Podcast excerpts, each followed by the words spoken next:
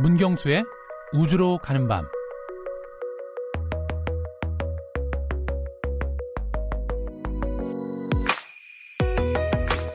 지각을 뚫고 붉은 용암을 토해내는 화산을 보면 여러분은 어떤 생각이 드시나요? 작가 수전 손택은 이런 말을 했습니다. 사람들은 화산의 대폭발이 보고 싶겠지만 그들이 진정 좋아하는 것은 화산의 파괴력이 아니라 모든 무기물이 따르는 중력의 법칙에 저항하는 힘일 것이다. 저는 화산을 보면 자연의 위대함을 느끼는 동시에 중력을 박차고 나가는 로켓의 모습이 떠오르는데요.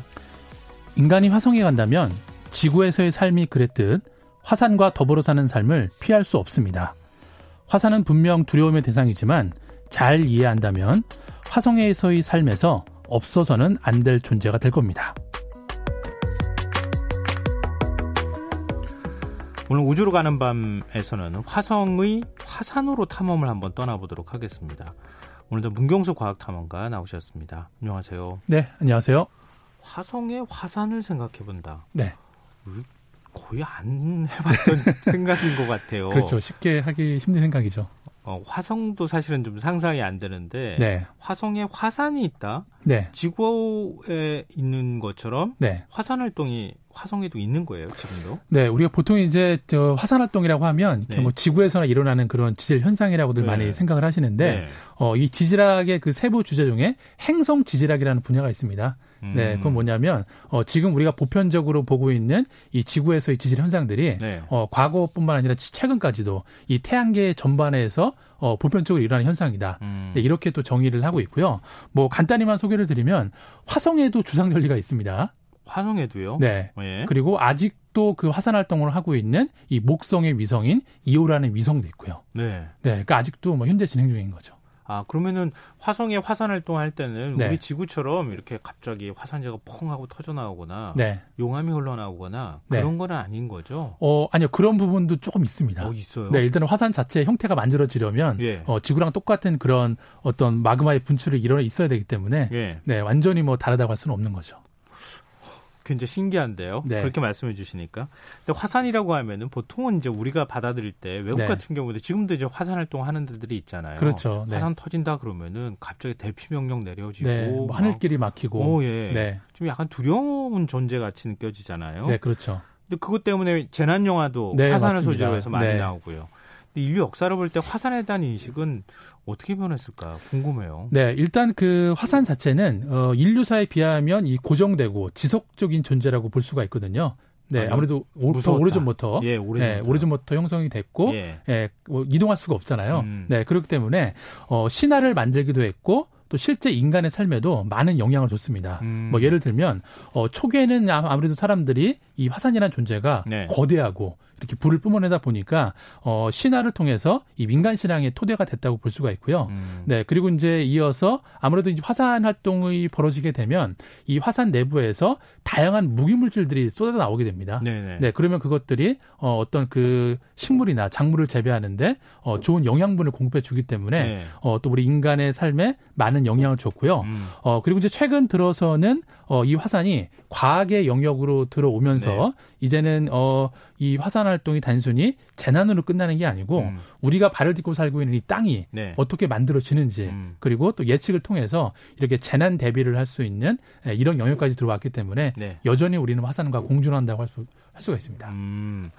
어, 근데 지금 그 제가 기억하기로는 인도네시아나 이런 데도 화산에 대해서 신화가 있고 네. 하와이도 그렇잖아요. 그렇죠. 일본도 일본의 시작이 큐슈는 쪽에 네, 맞습니다. 지역에서 화산 활동이 한창 많이 벌어지고 있는 그 지역에서 일본이 시작됐다 또 이렇게 또 얘기하고 있거든요. 그렇죠. 신화가. 우리 뭐 제주에 설문대할망 신화가 있고 네. 또 하와이에 펠레 여신 신화가 있는 것처럼 약간 좀 경외의 대상처럼 아. 인류가 네. 바라봤다는 거잖아요. 맞습니다. 화산을 볼 네. 때. 자, 그러면은 화성의 화산으로 한번 이제 본격적으로 탐험을 네. 떠나보도록 하죠. 일단 화성하면 올림푸스 몬스 화산이라고 하는 게 가장 먼저 떠올리시는 분들이 있을 거예요. 네, 일단 이 올림푸스 몬스 화산은 이 태양계 행성을 통틀어서 음. 가장 그 규모가 큰 화산이라고 보시면 되고요. 네. 어, 무려 이 화산의 높이가 어, 2만 7천 미터 정도 됩니다. 2만 7천 미터요. 예, 그러니까 단순히 생각을 하시면 예. 예 사실 뭐 그 지구상에서 가장 높은 산이 에베레스트 산이라고 에베레스트. 말을 하고 예. 하는데 그거에 뭐 거의 뭐 다섯 배 여섯 배 이상 예. 높이가 된다고 보시면 되는 거죠. 와, 어, 그러면 이게 화산 활동이 엄청나게 활발했다고 볼 수 있겠네요. 네, 과거엔 그렇게 볼 수가 있는 거죠. 어.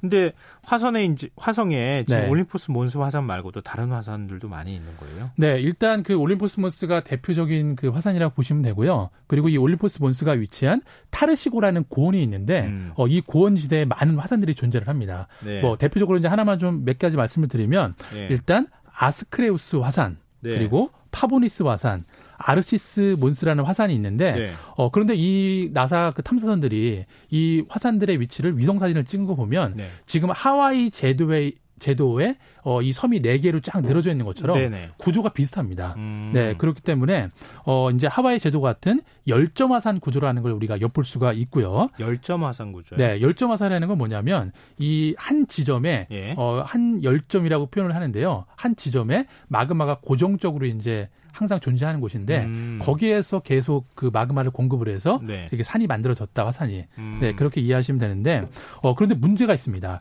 이렇게 그 하와이 제도처럼 어 듬성듬성 화산이 만들어지려면 네. 판이 움직여야 됩니다. 음. 네, 판 구조 운동이 벌어져야 되는데 어, 아, 그러면 판이 움직이면서 그렇죠. 여기 화산이 퐁 올라오고 그렇죠. 아, 그다음 화산이 이루어지고 표현이 적절하진 않을 것 같은데요. 화산이 분출이 됐다가 그렇죠. 또 판이 움직이면 그 다음에 또 화산이 그렇죠. 분출되니까 여러 네. 지점에서 이렇게 화산이 그렇죠. 어, 이동하는 경로에 따라서 맞습니다. 아, 화산이 생긴다. 네, 그래서 네. 이제 이 올림포스 몬스 화산이 지구의 화산보다 몇 배 높은 게 뭐냐면 네. 판운동이 거의 없기 때문에 음. 한그 화도로 계속 마그마가 공급이 되니까 아. 무한정 쌓이게 되는 거죠. 그래서 아까 맞습니다. 화산 높이가 2만 7천 미터라고 네, 하신 거군요. 네.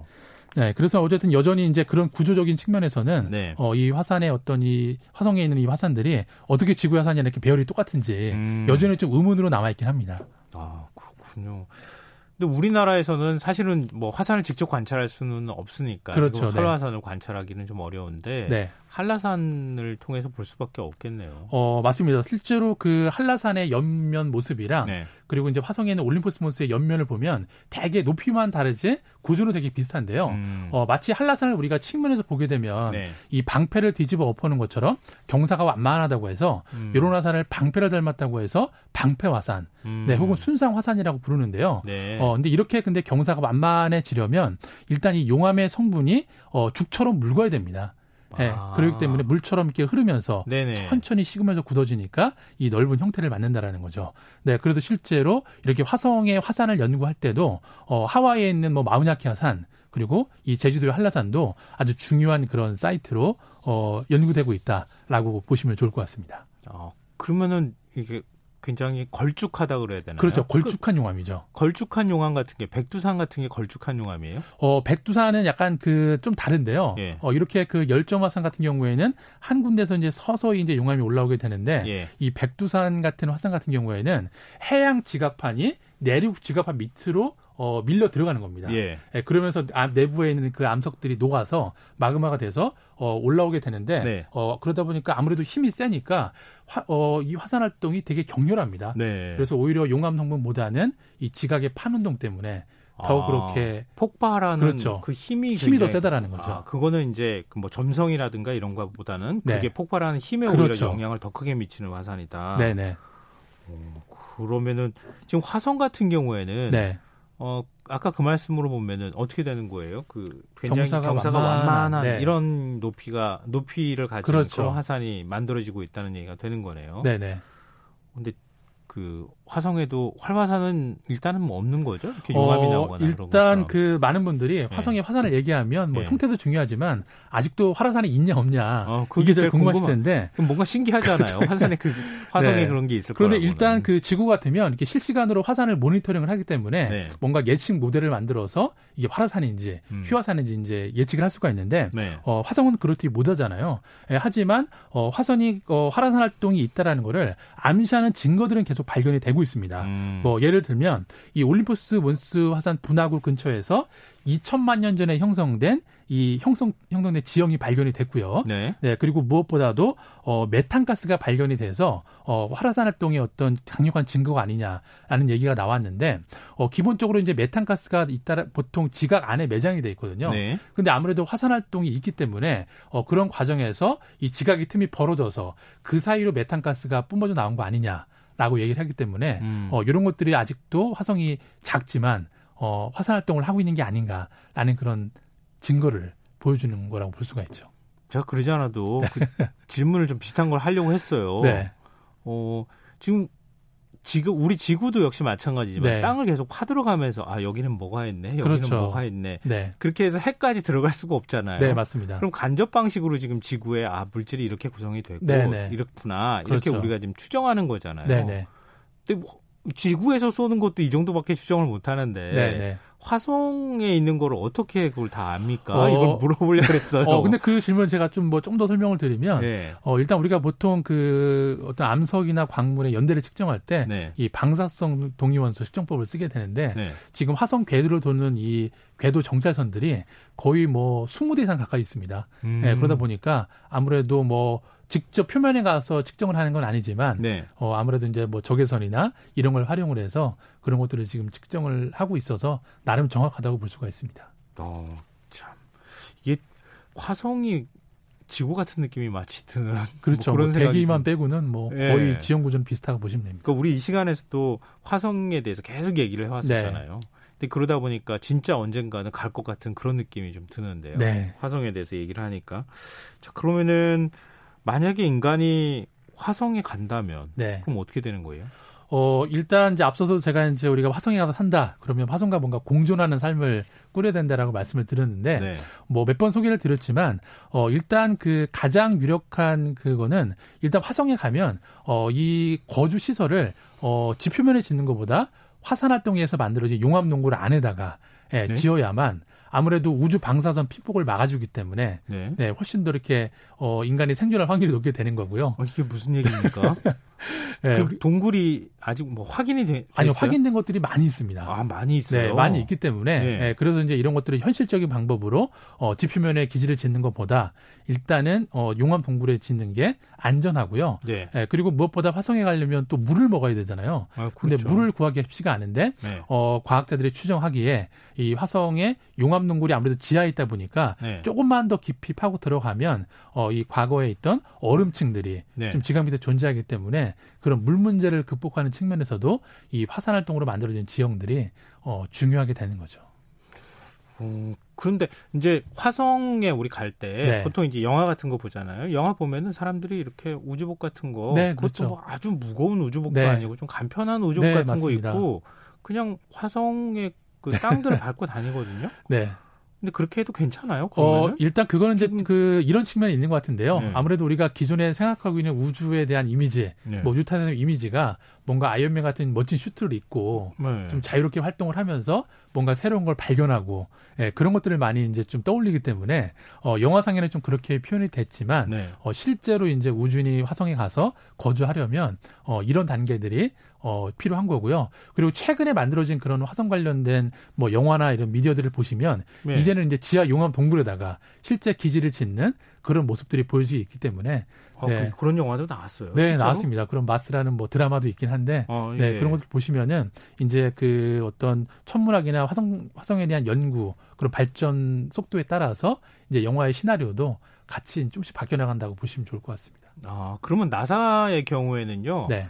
어, 화성의 용암 동굴 중에 네. 어디를 우리가 가면 좋겠다. 네. 어디다가 기지 만들면 좋겠다. 이런 계획까지 혹시 세워두지는 않았어요? 어, 정확한 계획은 아닌데요. 네. 어, 일단 그 앞서도 말씀드렸던 그 올림포스 모스 화산이 있는 네. 네 그쪽 고원지대에 이제 이런 기본적으로 화산이 분화구가 많이 있기 때문에 음. 그 근처에는 용암 동굴들이 많이 발견을 했습니다. 네. 네 하지만 어쨌든 어, 우리가 이제 뭐 궤도선으로만 그걸 발견했다고 해서 음. 거기 무조건 가야 된다라고 할 수는 없고요. 네. 어, 굳이 이제 순서를 말씀드리자면 먼저 화성에 터치다운을 해서 네. 정착을 하면서 어 일단 다른 장비들을 통해서 빨리 용암동굴의 안전성이라든지 음. 이런 것들을 확보한 다음에 네. 거기에 이제 2차적으로 기지를 짓는다 이렇게 이해하시면 될 것 같습니다. 그럼 용암 동굴 크기가 네. 일반적으로 우리 제주도에서 네. 보기에는 가장 큰 굴이 만장굴 그렇죠. 같은 거잖아요. 네. 한 그거보다 더 크거나 뭐 그래요? 어 그에 준하는 정도의 어쨌든 크기의 용암 동굴은 찾아야만 어, 음. 어 어쨌든 뭐예 그런 기지를 그렇죠. 짓는 게 가능하겠죠. 근데 우리가 뭐 동굴에서 그냥 대기가 있는 상태이기 때문에 네. 들어가서 사는 게 아니라 그 네. 안에 또 보호 시설을 설치를 그렇죠. 해야 맞습니다. 되는 거잖아요. 네. 또 지표에서 이 아래로 내려가는 그런 또 뭐 엘리베이터 같은 시설도 만들어야 될 테고요. 아, 복잡한데요. 그러면은 마션이나 이런 거 보면은 약간 공기 주입한 텐트 같은 거 있고 맞습니다. 네. 그 안에서 사람이 있고 그 네. 안에서 뭐 감자도 키우고 그렇죠. 이러면서 네. 우리가 기지를 만들어 가면 될 거라고 생각하지만 네. 실제는 영화하고 많이 다른데요. 어, 근데 그 사실 그 마션의 그 어떤 영화의 그 시점을 보면은 아마 더 먼 미래이기 때문에 어, 저희가 이제 1차적으로 용암 동굴에서 생존이 가능하고 음. 어, 뭔가 검증이 된다라면 어, 좀 더 이제 그 그런 거주시설들의 기술들이 발달해서 네. 이제는 지표에서도 뭔가 우주 방사선을 차단할 수 있는 예, 그런 장비들이 만들어진다라고 하면 이제 그런 시나리오도 가능하겠죠. 음. 근데 이거 하나만 더 여쭤볼게요. 네. 화성이 지각 활동이 있다고 하면은 네. 그러면은 화성 안에서 네. 지각 활동이 활발하게 일어나면 화성 근처도 위험할 수도 있지 않나요? 어 그런데 어쨌든 그 뭐 어쨌든 태양계 이 궤도의 배열이 바뀌지 않는 이상 예. 예, 그럴 위험은 그렇게 높지는 않고요. 예. 예, 하지만 일단은 앞서도 말씀을 드렸지만 지금 뭐 우리가 그 화성을 그냥 대기가 없다고 해서 어 단순히 지질학적으로 뭐 죽은 행성이다. 라고 딱 단정질 수는 없고요. 네. 이런 미세한 어떤 그런 신호들이나 증거들이 계속 발견이 되고 있기 때문에 음. 어, 같이 병행해서 연결을 좀 해야 될 것 같습니다. 아, 전 제가 살아있는 시기에는 화성 가는 모습을 화성에 사람들이 돌아다니는 모습을 볼 수 있지 않을까 이런 생각 꿈을 좀 갖고 있었는데 네네. 안 되겠는데요? 어... 그게는 너무 건너가야 될 산들이 너무 많은데요. 그렇죠. 어쨌든 뭐 단계가 필요하죠. 아 네. 그러면 우리가 지난번에 이제 화성에 탐사선 보내는 문제 가지고 얘기 네. 많이 했었잖아요. 네네. 근데 탐사선 보내고 그 다음에 네. 사람이 가고 네. 사람이 간 다음에 여러 자재들을 보내고 네. 그리고 기재를 만들고 네. 앞으로 한 3, 40년은 안 되겠는데요. 네, 그 전에 일단 뭐 저 암석 샘플표도 가져와서 네, 집자도 되는지 그것도 확인해야 되겠죠. 아, 그래도 인간은 네. 꿈은 포기하지 않았으니까 아, 우주 탐사에 대한 그 희망이나 이런 것들 네. 계속 갖고 있을 테니까 네. 아, 그 꿈은 좀 꺾지 않았으면 좋겠는데 네. 저는 개인적으로 여전히 아쉽습니다. 아, 네. 우리는 잘 못 볼 것 같아서. 그렇죠. 우리 네. 후세는 어, 그런 모습, 화성에 직접 왔다 갔다 하는 모습을 좀 꼭 봤으면 좋겠습니다. 네, 저도 기대하겠습니다. 네. 네. 우리는 우리를 떠받치고 있는 용광로 위에 살고 있다. 인간이기에 겪는 하나의 흥분되고 예측할 수 없는 사실이다. 지금까지 우주를 가는 밤 문경수 과학탐험가와 함께했습니다. 오늘 말씀 흥미로웠습니다. 재밌습니다. 네, 고맙습니다. 감사합니다. 네. 네. 오늘 모바일 쿠폰 당첨자는 홈페이지 공지사항에서 확인하실 수 있습니다. 끝곡으로 정기고의 Across the Universe 띄워드리고요. 전 내일 다시 찾아뵙겠습니다. 지금까지 시사평론가 김성환이었습니다. 고맙습니다.